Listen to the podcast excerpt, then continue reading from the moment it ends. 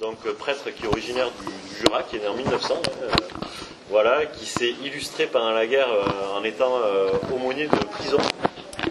Euh, il, même, il a même été emprisonné, etc. Il a réussi à s'évader du Stalag en, mettant, en piquant une bagnole et en marquant dessus aumônier, quoi. Et il s'est barré comme ça, donc vraiment un personnage, quelqu'un de très engagé.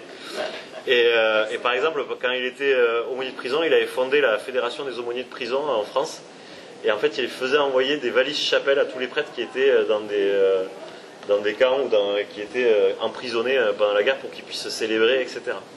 Donc lui, ça, ça- son ADN de départ, c'était vraiment aumônier des prisons et cette aide, cette aide, cette aide, euh, cette aide voilà, aux prisonniers de guerre.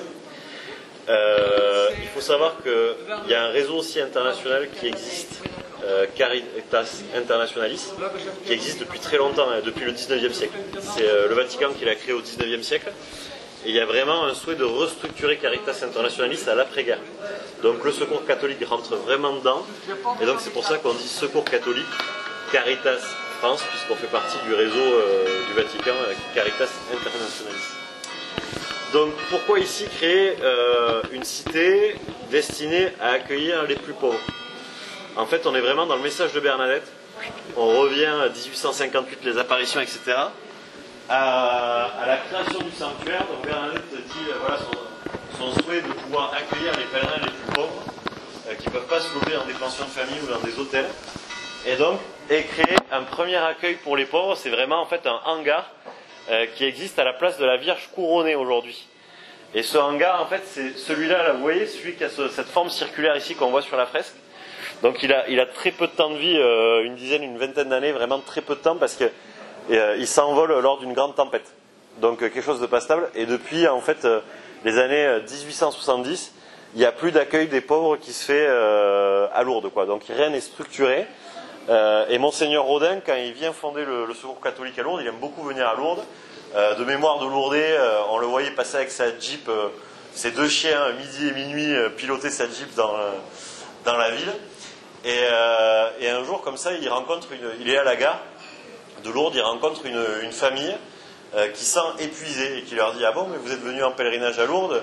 Oui, oui, on est venu avec nos huit enfants de, Paris. Ah bon, alors qu'est-ce que vous avez découvert? Vous avez découvert Lourdes, vous avez découvert, euh, vous êtes allé faire une journée à Gavarnie, enfin euh, voilà.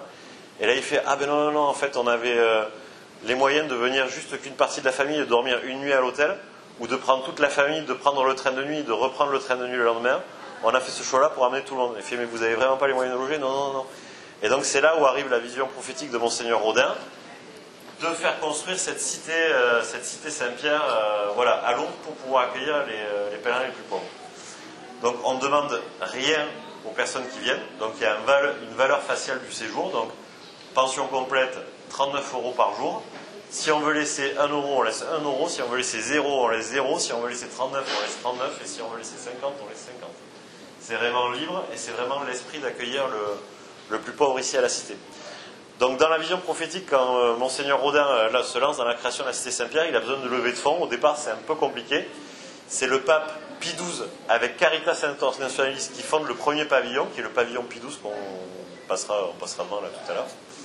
Voilà, et va s'en joindre de suite la création de six pavillons, enfin cinq dans un premier temps. Et dans les années euh, 2000, il y a une rénovation intégrale des bâtiments. Donc au départ, c'est hyper simple. Il faut s'imaginer euh, des grands dortoirs, euh, une douche et des lavabos euh, pour. euh, alors la douche, elle était réservée pour le bénévole, je crois. Et après, c'était des lavabos pour les pèlerins présents. Donc c'était vraiment euh, basico-basique. Donc dans les années 2000, le Secours catholique rénove, enfin à partir des années 80 d'ailleurs, jusqu'aux années 2000, rénove tous les bâtiments avec des chambres individuelles, on en apercevra quelques-unes tout à l'heure. Et pour pouvoir accueillir le même nombre de personnes, on a euh, créé un pavillon additionnel, le pavillon Sainte-Anne qu'on croisera, euh, qu'on croisera tout à l'heure. Mais c'est vraiment une levée de fonds nationale de toutes les organisations de charité. Donc je disais, le premier pavillon, c'est euh, le pape Pie qui l'offre. Le deuxième, c'est la Société Saint-Vincent de Paul. Après, l'Ordre de Malte en a financé l'autre. Et après, c'est des, des, des dons euh, du Secours catholique au général qui a fini de, de faire construire. Donc c'est vraiment un parc de 40 hectares.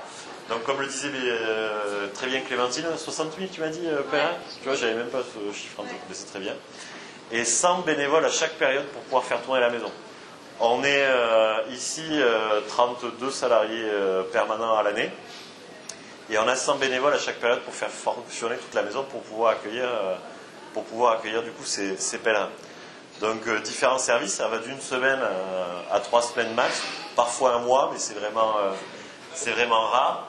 Donc service du ménage, service des pavillons pour refaire, pour redresser à blanc, refaire les lits, etc. dans les, dans les différents pavillons. Service du self, service de la plonge, euh, et après tous les autres services, animation, puisqu'ici on peut vivre même temps d'animation euh, pastorale, mais pas que. Euh, espace vert, service technique pour ceux qui ont des compétences techniques. Qu'est-ce que je dis Ah oui, le, service des cultes, parce qu'on a aussi, aussi beaucoup de, chapelles. Enfin, vous en avez vu une ce matin, on a une cathédrale de verdure, 5000 personnes. On a l'auditorium Padre Pio, 1000 personnes assises et toute une série de petites chapelles, de salles qui peuvent se convertir en chapelles. On a beaucoup de groupes de pèlerins de Lourdes qui viennent visiter la cité et qui viennent célébrer souvent une messe, euh, une messe euh, ici. Donc on accueille aussi des pèlerins à la journée. Euh, dans quel but? Ça, c'est vraiment la vision de notre fondateur. C'est de permettre aux gens de découvrir la cité par une visite ou par une célébration ici pour justement que derrière on puisse venir en bénévolat. Donc c'est pas l'idée de se supplanter au, sanctuaire Notre-Dame de Lourdes, mais c'est vraiment de faire connaître la cité, de faire connaître ce qu'on vit ici et d'avoir cette, cette manne de bénévoles qui nous permet d'accueillir cette manne cette manne de pèlerins derrière. Donc les pèlerins, c'est globalement euh, des pèlerins qui viennent du secours catholique. Donc deux modes d'organisation au secours catholique. Les voyages de l'espérance, euh, qui sont vraiment euh, l'ADN du secours, qui, sont axés sur la prière, mais pas que, qui sont aussi dans l'accueil d'autres cultures. Là, sur des voyages de l'espérance, on a vu des musulmans, etc.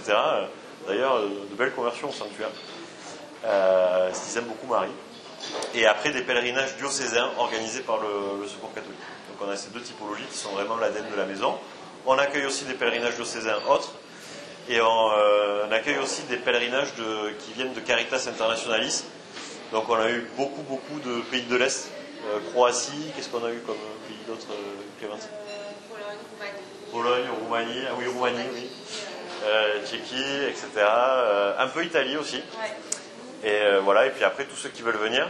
Donc pour venir à la cité Saint-Pierre, en fait, euh, c'est vraiment réservé à ceux qui n'ont pas les moyens. Donc euh, on fait tout un discernement et un questionnaire de discernement à l'accueil des, pèlerins.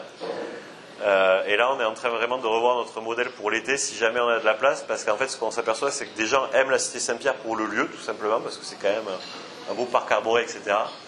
Mais on veut vraiment laisser la priorité au pauvres, donc là, on est en train de réfléchir pour accueillir. Vous avez pu connaître qu'à un moment donné, on accueillait des groupes de jeunes ou, euh, de grands groupes qui n'étaient pas dans l'ADN. Et ça, c'est vraiment en train d'être supprimé au fur et à mesure. Donc euh, on est encore en année de transition. Je pense que l'an prochain, on sera encore en année de transition. Mais par exemple, là, on avait un comité de direction il y a trois jours.